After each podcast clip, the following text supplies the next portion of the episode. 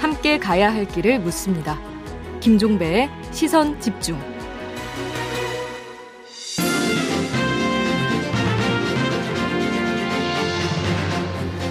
네, 더불어민주당 윤건영 의원과 함께하는 슬기로울 정치 시간입니다. 어서 오세요.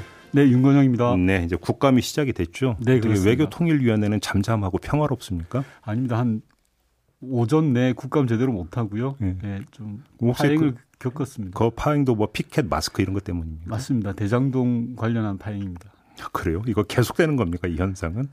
저는 국민들이 되게 좀 짜증내실 것 같아요. 지루하고 음. 복잡하고. 네. 하여튼 한마디로 짜증일 겁니다. 그래. 네. 이 얘기부터 한번 풀어보죠. 이준석 국민의힘 대표가 대장동 특검을 촉구하면서 도보 시위에 나섰는데 네. 어제 1차로 이제 했던 종착점이 청와대 앞이더라고요. 예, 예. 이걸 어떻게 평가하십니까? 언론 보도를 보면 뭐 반응이 그렇게 썩 호의적이지는 않았다라는 거고 음. 이렇게 아는 척 하시는 분이 열 대뿐 됐다라는 건데요. 모르겠습니다. 왜 그렇게 하시는지. 저는 이준석 대표 최근의 행보를 보면 조금 안타까운데 음. 어, 자기가 가지고 있는 자료를 보면 이재명 쪽 사람들이 훨씬 많다라고 했던 게 얼마 전 일이거든요. 어, 예, 예. 근데 어제 국민의힘 박수영 의원이 공개한 자료를 보면 어, 이게 국민의힘 측 인사들로 보이는 분들이 오히려 더 많은 거죠. 기득권 구조에 계셨던 분들이. 음, 음. 그래서 일종의 고스톱 치다가 뻥카 친 거나 마찬가지인데요. 또 어제도 일종의 음모론 같은 걸 또 제기하셨어요. 뭐 민주당 내 파벌이 있다. 아, 뭐, 뭐 특정 개파가 예, 예. 그 파벌에서 뭔가를 또 자료를 가지고 있다라고 음. 하는데 이준석 대표가 당 대표 됐던 초심으로 저는 돌아가시는 게 맞다라고 생각하는데요. 그 초심이라 하시면 어, 국민들이 30대 당대표를 선택한 이유가 있지 않습니까? 음. 기성정치국과 다를 거다라는 음. 거고요. 그런데 제가 볼 때는 이준석 대표가 너무 여의도 정치에 빨리 물드셨어요. 이게 음. 음모론이라는 건 중진들이나 하는 거지 좀, 좀 그렇습니다. 알겠습니다. 근데 아무튼 지금 뭐 의원님께서 말씀하신 대로 어제 그 국민의힘의 박수영 의원이 이른바 50억 클럽 네. 설의 주인공들 실명을 공개를 했는데 한 명 빼고 네. 홍모 씨라는 사람 빼고 저는 그게 더 궁금하던데. 맞습니다. 일단 그 신빙성은 어떻게 평가를 하세요? 아무래도 국회의원이 뭐 국회에서 공개했다고 하지만 이리저리 검증을 거친 거라고 저는 봐집니다. 그냥 예? 허투루 공개한 건 아닌 것 같고요. 어허. 녹취록에는 나오는 사람들일 걸로 보였습니다. 예, 뭐 녹취록을 근거로 했다고 네, 네. 했으니까. 그러니까 이제 그럼 수사로 그러니까 밝혀져야 될 사안이다 이렇게 그러니까 뭐 네. 뭐 아주 그 당위적인 차원에서 정리를 해야 될 것 같은데 그 면면은 어떻게 평가를 하세요? 한마디로 우리 사회의 기득권 구조, 소위 말해서 검찰에서 잘 나가시는 분들이 한 분 빼고 다지 않습니까? 배울 만큼 배우고 누릴 만큼 누린 분들인데 자기 네. 주머니 채우려고 만약 그 사실이 그게 주, 장이 사실이라고 한다면 음. 충격이죠. 그리고 슬픈 일인 것 같습니다. 우리 사회 초 엘리트 집단들이 소위 네. 말해서 50억 클럽을 만들었다라는 것 자체가 충격이죠. 음. 근데 그 예를 들어서 뭐 이제 50억까지는 안 간다 하더라도 네. 고문료라든지 이런 것들이 오고 갔던 시점으로 보면 네. 이른바 검찰 개혁이 최대의 화두가 됐던 시점들 아니었습니까? 네. 근데 그 상황에서 뒤에서 이런 행위가 벌어졌다는 것을 어떻게 봐야 될까요? 어, 국민들이 슬퍼하는 지점이 바로 저는 극이라고 생각하는데요. 예. 겉으로 볼 때는 검찰 개혁 음. 그리고 부패 청산, 기득권 구조 해체라는 것들이 일어났는데 예. 뒤로는 소위 말하는 부동산 카르텔과 결합되어서 기득권 구조가 온전했다라는 사실이 예. 슬픈 현실이고요. 예. 저는 여기 조금 더 말씀드리면 우리 정치권 스스로가 제가 정치를 하고 있습니다만 국민들한테 좀 송구하거든요. 음. 민망하고 음. 그런데 좀 국민의힘도 그런 반성을 좀 했으면 좋겠습니다. 어떤 반성? 예, 근데 곽상도 의원 아들 50억 퇴직금 문제가 나왔을 때 지도부가 단 한 번의 사과조차 없었습니다. 음. 그리고 현직 검찰총장으로 있을 때 자신의 측근이 고발 사주 의혹의 핵심 당사자임에도 불구하고 이런 방구 말씀이 없고요. 윤석열 후보가 후보? 예. 그리고 검찰총장으로 있을 때 장모와 관련된 검찰의 문건이 발견됐는데도 음. 단 한마디 이야기 없이 꼬리 자르기를 하거든요. 그러니까 부끄러움을 아는 게 저는 인간의 도리라고 생각하는데 예. 좀 그런 것들이 많이 아쉽고 음. 국민들이 볼때 야, 정치가 왜 저러냐라고 음. 말씀하실 거라고 생각합니다. 알겠습니다. 그런데 일각에서는 이것이 이재명 후보에게 리스크가 되지 않겠느냐. 만약에 민주당 대선 후보로 확정이 된다면 더더군다나 민주당 입장에서는 딜레마에 빠질 수도 있다. 이런 주장까지 나오고 있는데 어떻게 보십니까? 어, 저는 이번 대선에 미치는 영향은 좀 제한적일 거라고 생각을 하는데요. 어떤 점에서요? 크게 두 가지입니다. 하나는 예, 예. 대선의 시간표로 이미 접어들었습니다. 음. 대통령제 선거 가 있는 나라에서 대선이라는 것은 승자 패자만 남는 올로와 나싱 게임이거든요. 그렇죠. 그러면 양 지지자들은 극단으로 갈려서 모든 사안을 정치적 유불리로 해석하는 경향이 있습니다. 음, 대장동도 음. 이미 그런 접, 단계에 접근했다는 것 같고. 네, 네, 네. 두 번째는 대선은 일정한 패턴과 경향성을 가지고 있는데요. 2017년 대선은 박근혜 정부의 국정농단에 맞섰 공정과 정의라는 가치를 투표한 선거였다면 으흠. 2007년 이명박 대통령이 당선될 때는 온 국민이 다 쓰는 누구 겁니까라고 찾았지만 747 공약에 호응을 했던 이익 투표적 경향이 강했습니다. 예, 예, 예. 저는 이번 대선이 가치보다는 이익 투표적 경향이 강할 거다라고 음, 봐지거든요. 음, 음. 물론 가치가 오르냐 이익이 오르냐 이거는 부차적인 문제인 것 같습니다. 시대적 요구를 담아내는 거기 때문에 예. 이런 요인들로 봤을 때 대장동 사안이 본선에서 크게 영향을 미치지는 않을 걸로 제한적인 그러면 지지층 입장에서 이재명 후보에게 투영하고자 하는 이익이라고 하는 건 어떤 걸 말씀하시는 거예요? 저는 일종의 태도 attitude라고 보는데요. 뭔가를 해낼 수 있는 네. 그러니까 아 그러니까 어떤 국정 수행 능력이나 네, 이른바 네, 네, 돌파력, 실행력 네. 이걸 볼 거다 이런 네, 말씀이십니까? 맞습니다. 이익이라고 하는 게 어떤 국정의 성과 이걸 맞습니다. 중시할 거다 이런 말씀이십니까? 아. 이재명 물론 지금 아직 그 요번 주말을 경과를 해야 되는데 네. 이제 요번 주말은 이제 지나면 대선 후보가 결정이 되죠. 네.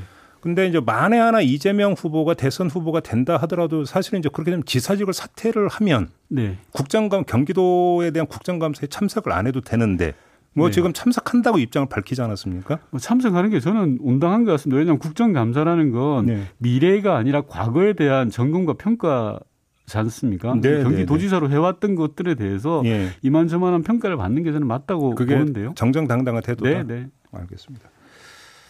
청와대에서 대정정 이슈에 대해서 엄중하게 지켜보다라는 코멘트가 나왔는데 네. 이건 그 지극히 원론적인 코멘트로 이해를 하면 되는 겁니까? 맞습니다. 부동산이 얼마나 뜨거운 감자인지는 뭐 누구나 다 알고 있지 않습니까? 네. 행동은 그럼 극중입니까? 맞습니다. 뭐 부동산에 붙자만 나와도 가슴이 철렁하는 시기인데 예. 그만큼 민감하게 보고 엄중하게 보는 게 당연한 거고요. 음. 여당이든 야당이든 또 어느 캠프든 예. 그냥 있는 그대로의 취지를 봐주셨으면 하는 생각입니다. 그래요. 네. 뭐 여기서 어떤 뭐 청와대가 이거에 대해서 뭐 그래서 이게 뭐 이재명 후보에 미치는 여파 뭐뭐 뭐 이런 식으로 또 해석하는 언론 보도가 있던데 그건 예. 너무 나간 보도라고 예, 자의적 해석이라고 생각합니다. 그렇게 보시는 네. 거고요. 그러면 그 상대 진영 뭐 경선도 좀 잠깐 여쭤볼게요. 지금 네. 국민의힘 경선에서 임금 왕자 이 한 글자가 지금 뭐 상당히 지금 여러 가지 파문을 불러일으키고 있는데 어떻게 지켜보고 계십니까? 아, 참 우리 정치를 코미디로 만드는 좀 쓸쓸한 음. 일이라고 생각하고요. 예.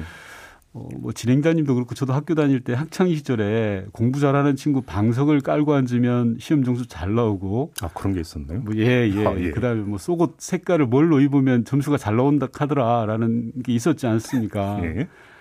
수능 볼 때 그러는데 예. 이게 대입이 이 대선이 거의 대입 수능처럼 돼버린 코미디로 만든 것 같아요. 좀, 좀 불안해서, 음. 뭐 그럴 수도 있겠죠. 뭐, 이렇게 불안한 마음을 다스리기 위해서 그럴 수도 있는데, 네. 참, 좀 그렇습니다. 거시기 합니다.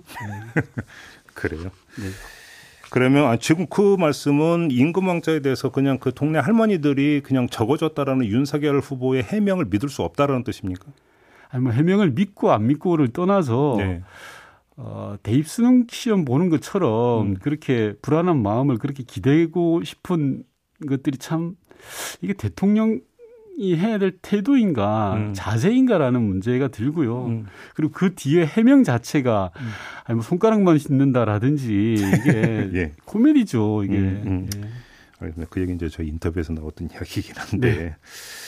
알겠습니다. 자, 남북 문제 좀 여쭤볼게요. 이인영 네. 통일부 장관이 연내 고위급 회담 이야기를 꺼냈는데 네. 좀 실현 가능성이 있는 이야기라고 봐야 되는 겁니다. 저는 지금 남북 관계가 굉장히 유동성이 큰 시기라고 생각합니다. 네. 날씨로 치면 따뜻한 봄날에서 갑자기 추운 동토의 겨울 날씨도 바뀔 수 있는 그런 시기라고 생각합니다. 아, 어, 쉽게 어디로 튈지 모른다. 예, 예. 잘될 음. 경우에는 2018년에 있었던 봄보다 훨씬 더 따뜻한 2021년의 겨울이 될 겁니다. 음. 정상회담을 비롯해서 북미 정, 회담 재개, 네. 종전 선언까지도 갈 수도 있고요. 음. 나쁘게 악화된다면 남북 관계가 가장 안 좋았던 박근혜 정부 시기보다도 더 안 좋은 상황으로 추락하는 것은 날개가 없는 식으로 음. 떨어질 수도 있다는 생각이 들고요. 음. 문제는 이런 상황에서 미국이 우리 한반도에 대한 관심이 다소 낮은 겁니다. 중국이라든지 음. 이런 다른 변수들 때문에요.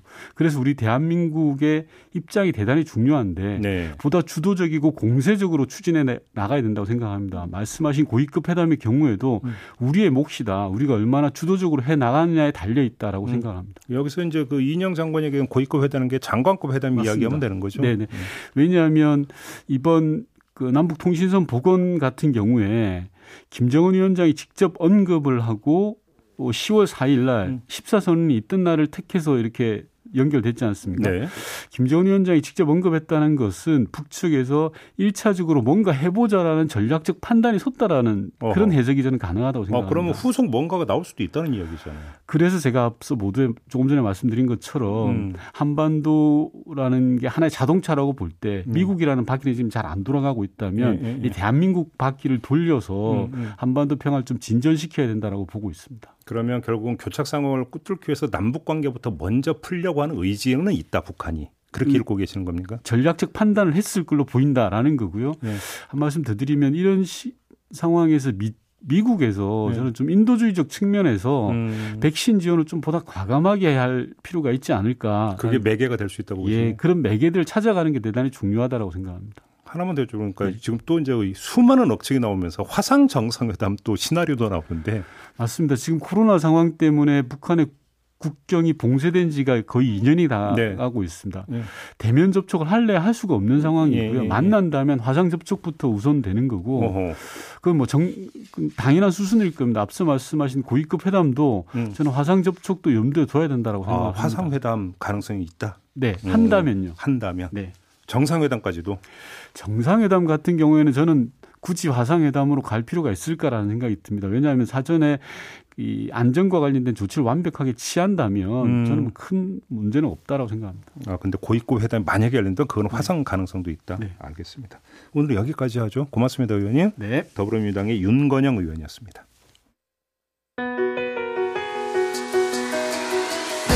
날카롭게 묻고 객관적으로 묻고 한 번 더 묻습니다. 김종배의 시선 집중. 네, 육류업자로부터 수천만 원대의 금품을 받은 혐의로 수사를 받았던 윤우진 전 용산 세무서장 사건 여러분들 까마 기억하실 텐데요. 윤석열 전 검찰총장으로부터 변호사를 소개받았다는 의혹 외에도 검찰이 봐주기 정원과 법조계와 언론계 인사들과의 커넥션 의원, 수사 도중 해외 도피 등 납득이 가지 않는 부분이 한두 가지가 아니었죠. 이와 관련해서 윤우진 전 서장을 수사한 경찰의 수사 의견서와 검찰의 불기소 결정문이 어제 언론에 공개가 됐는데요. 해당 문건을 단독 보도하기도 한 뉴스타파의 한상진 기자 모시고 좀 자세한 이야기 나눠보도록 하겠습니다. 어서 오세요. 네, 안녕하세요. 네. 이게 이제 그 전에도 이제 우리 한상진 기사 모시고 잠깐 좀 쭉 훑은 바가 있는데 혹시 그래도 다시 한번 좀 네. 간략하게 사건을 좀 정리해 주신다면. 네. 이게 2012년 경찰 수사로 시작된 사건이고요. 네. 윤우진 당시 용산 세무서장이 음. 2010년에서 2011년 사이 음. 그러니까 본인이 성동 세무서장과 영등포 세무서장을 지낼 당시에 예. 그 서울 마장동에 있는 육류 수입업자로부터 음.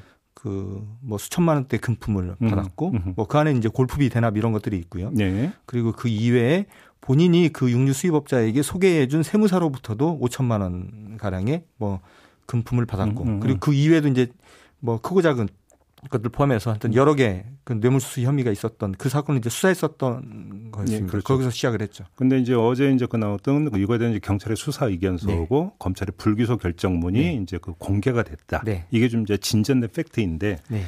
자, 그럼 수사 의견서 내용은 어떤 게 적혀 있었던 겁니까? 어, 일단은 수사 의견서는 2010 2012년 초부터 음. 2013년 8월 달 그 경찰이 검찰에 이제 사건을 송치하기 전까지 네. 수사했었던 내용을 담고 그 그러니까 이제 처분 결과를 담은 게 기소 의견으로 보내는 음. 내용이었고요. 음, 음. 그리고 이제 검찰의 이제 불기소 결정문은 그 경찰로부터 사건을 송치받고 1년 6개월 정도 이제 뭉개고 있다가 2015년 2월 달에 윤우진 전 서장에 대해서 무혐의 처분을 음. 결정한 그 결정서입니다. 그래요. 그러면 네. 경찰은 수사를 해서 기소 의견으로 검찰에 보냈는데 네. 검찰은 불기소 결정을 내렸잖아요. 네, 그렇습니다. 그러면 여기서 그러니까 정확히 경찰 의견과 검찰의 판단이 대립되는 지점이 어떻게 되는 겁니까? 어, 전체 이 윤우진 전 서장과 관련돼서 뇌물 혐의가 음. 경찰 의견서에 보면 총 8가지인데요. 어, 그렇게 많아요? 네. 음. 그 8가지 전체에 대해서 검찰은 혐의 없다고 결론을 내렸습니다. 그리고 각각의 혐의에 대해서 경찰과 검찰의 의견이 다 부딪히죠. 당연히. 그래요? 네, 그렇습니다. 근데 그러면 그 검찰은 나름대로 근거를 댔을 거 아닙니까? 네. 어떤 근거를 댄 거예요? 근데 이제 제가 이제 그 판단하기에는 제가 이게 어쨌든 검찰이 무혐의 처분하는 과정이 석연치 않을 거다라는 건 생각을 하고 있었지만 네. 그 막상 그 실물로 제가 이제 확인을 해보니까 네. 제가 생각했었던 것보다 상상 이상이었어요. 그러니까 그래요? 어, 예를 들면 경찰 의견서에는 윤우진 전 서장을 수사하면서 이제 그 체증한 각종 증거나 뭐 증언들이 이제 쭉 들어있을 거 아니겠습니까? 당연히 그렇겠죠. 그 안에서 윤우진 전 서장에게 불리하다고 생각되는 증거들은 거의 다 배척이 되고 윤우진 전 서장에게 유리한 것들만 그것도 유리하게 해석한 것들만 짜집기 하듯이 모아서 취사 선택해서 그렇게 경 무혐의 의견서를 만들어 놓은 뭐 게 쉽게 하면 뭐 근거나 이런 걸 된 것도 아니고 이거는 뭐 신빙성이 떨어진다. 뭐 믿을 네. 수 없다. 뭐 이런 식으로 갔다라는 겁니다. 뭐 예를 들어서 말씀을 드리면 음. 이 육류 수입업자가 데리고 일을 하던 직원이 음. 그 회사를 떠나면서 이제 경찰에 이제 제보를 합니다. 네. 이 윤우진 전 서장이 어, 이 육류 수입자 수입업자로부터 두 차례 걸쳐서 이 현금을 받았고 그 현금 배달을 내가 했다 이제 제보를 해요. 오. 네, 그런 내용이 등장을 하는데 이제 검찰은 어떤 식으로 그걸 무혐의 처리하냐면 이 사람이 전달했다는 건 봉투 안에 돈이 들어있다라는 걸 확인하기가 힘들다.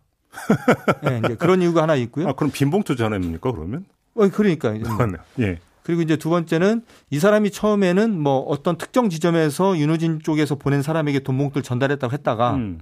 그 다음 진술에서는 이 전달했던 장소가 한 100m 정도 옮겨졌다. 네. 그래서 이 사람의 진술은 믿기가 어렵고 그리고 이 사람이 그 육류 수입업자 회사에서 떠날 때 퇴직금 문제 등으로 갈등을 빚고 나온 사람이라서 이 사람이 아기를 가지고 제보했을 가능성이 있어서 믿기 어렵다. 뭐 이런 투예요. 모함 가능성도 있다. 네, 뭐 이런 투고. 예. 뭐 거의 다 그런 식입니다. 그러니까 예를 들어서 이제 골프비 대납 문제가 음, 가장 음, 큰 문제 아니겠습니까? 음, 음. 이제 이것도 사실은 경찰 수사 과정에서 음. 이 육류 수입업자가 윤우진 씨가 송동 세무서장으로 근무를 하던 2010년 말부터 골프비를 대납했다고 그 육류 수입업자 자체가 증언을 해요. 그렇게 음. 자기가 그렇게 했다고. 음. 뭐 그리고 그리고 그그 그 골프비 대납이 한 1년 정도 이어졌다 이제 이렇게 얘기를 합니다. 처음에는. 그런데 이제 윤우진 서장이 경찰 수사를 받다가 이제 해외로 도망갔다가 이제 다시 예, 돌아오죠. 예, 예, 이제 붙잡혀서 오는데 음, 음. 붙잡혀 온 다음에 이 육류 수입업자의 진술이 바뀌어요. 어떻게 바뀌냐면 내가 골프비를 대납한 시기는 이 사람이 성동 세무서장으로 있을 때가 아니라 영등포 서장으로 떠난 뒤부터 과거의 친분으로 내가 이제 골프비를 주기 시작한 건데 사실은 이 골프비가 이 윤우진 전 서장에게 쓰라고 준 게 아니고 음흠. 내가 윤우진 서장을 통해서 소개받은 기자들을 접대하기 위해서 쓴 골프비인데 네. 윤우진 서장으로부터 소개받은 기자들한테 이 돈을 쓰다 보니까 윤우진 서장이 당연히 골프를 같이 치게 됐고 음, 음. 이러다 보니까 그냥 흘러간 거지. 내가 윤우진 서장을 보고서 돈을 준 게 아니다. 뭐 이런 식으로 진술을 바꿔요. 네. 근데 그 과정 뭐 이제 그 과정에서 말씀드렸듯이 경찰 의견서에 보면 이미 처음에는 윤우진 전 서장이 성동 세부서장으로 근무할 당시에 세무조사에서 편의를 제공받고자 하는 목적으로 내가 금품을 전달했다라는 거. 그리고 2011년 9월경부터 이, 이 육류업자가 국세청으로부터 이제 세무조사를 세게 받는데. 그 과정에서 이제 그 편의를 받기 위해서 내가 금품을 줬다라는 본인의 증언과 그리고 그 회사의 전직 직원 이런 분들의 이제 주변 정황들이 이제 증언들이 확보가 되는데 음. 이런 것들 다 배척하고 윤우진과 이 육류 수입업자의 주장대로 아마도 기자들에게 접대하는 과정에서 윤우진이 그 돈을 같이 쓴 것에 불과하다는 주장이 신빙성이 있다. 검찰은 이렇게 판단해서 그것도 무혐의. 간단히 하는 겁니다. 간단히 경찰은 그러니까 검찰은 아닌가 노골적으로 이제 네. 봐주기를 했다. 네 그렇습니다. 사실은 이 이 문건이 저희 뉴스타파만 단독으로 보도한 건 아니고 음.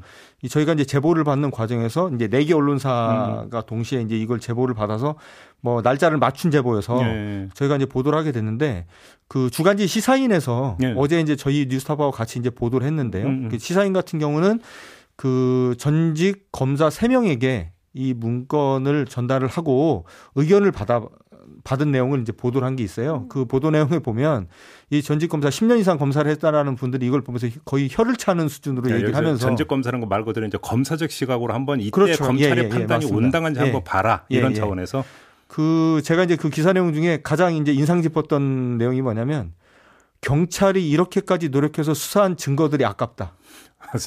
전직 검사 3명이 다 공통되게 네, 그렇게 말을 해놓은 대목이 굉장히 좀 인상적이었습니다. 그러면 왜 그랬을까요? 그때 검찰은?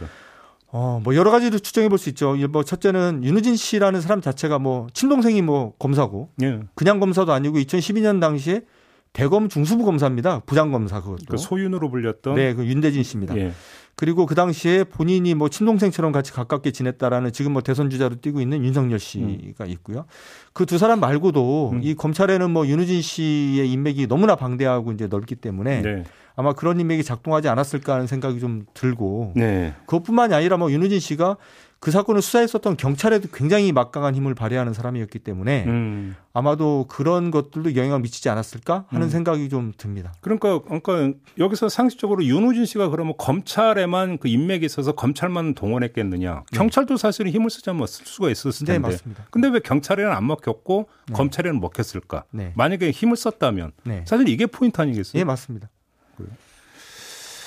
아무튼 지금 검찰이 다시 이 사건 지금 들여다보고 있지 않습니까? 네, 그래서 이제 최근에 그러니까 윤호진 씨 이제 최측근이 구속되기도 했는데 네, 수사가 어떻게 진행이 되고 있는 걸로 파악하고 계세요? 어, 지난 7월 8월 저희 뉴스타파의 보도로 이제 윤호진 씨의 스폰서 역할을 강요당했다라는 음. 분의 이제 저희가 제보를 받아서 보도를 했는데 네. 그 직후에 이제 검찰이 형사부에서 들고 있던 이 사건을 이제 특수부로 보냈고요. 음. 그래서 이제 수사한 결과 윤우진 씨의 최측근이라는 최모 씨, 네. 그 인천 영종도에는 어떤 대형 낚시터를 운영하는 분인데 음.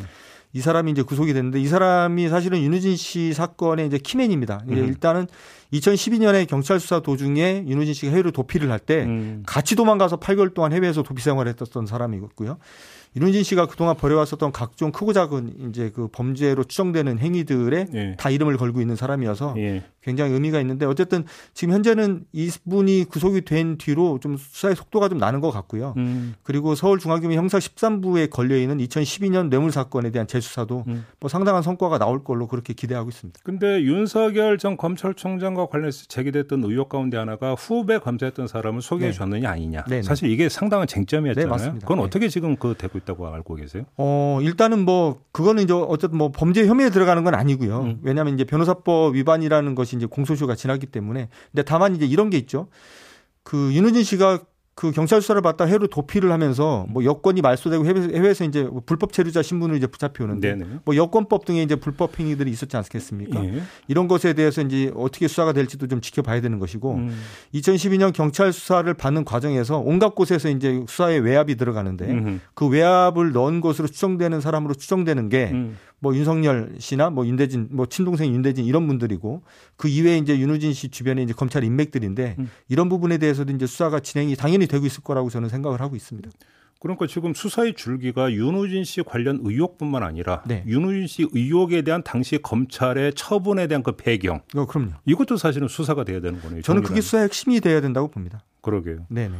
이게 지금 규명이 되지 않으면 도저히 뭐 이게 그 납득이 안 되는 대목이 네. 너무 여러 군데 있기 때문에. 하여튼 불기소 결정문 검찰의 불기소 결정문을 보면 그냥 상식 적인 선에서 봐도 네. 이해를 할 수 없는 대목이 너무 많아서요. 뭐 전직 검사 세 명이 그랬다고요? 네, 네. 도대체 이해가 안 된다고. 네, 도대체 이해가 안 된다고 그렇게 적혀 있더라고요. 그러니까 이해가 안 되면 수사를 통해서 왜 그랬는지를 밝혀 줘야 되는 거겠죠. 네, 그럼요. 네. 그러니까 검찰이 그 결론을 내놓고 수사하는 걸로밖에 안 보인다 이런 표현이니까요. 네. 이렇게 마무리하죠. 오늘 네. 잘 들었습니다. 고맙습니다. 네, 감사합니다. 네, 뉴스타파 한상진 기자와 함께했습니다. 네, 2부 마무리하고 8시 3부로 이어가겠습니다. 잠시만요.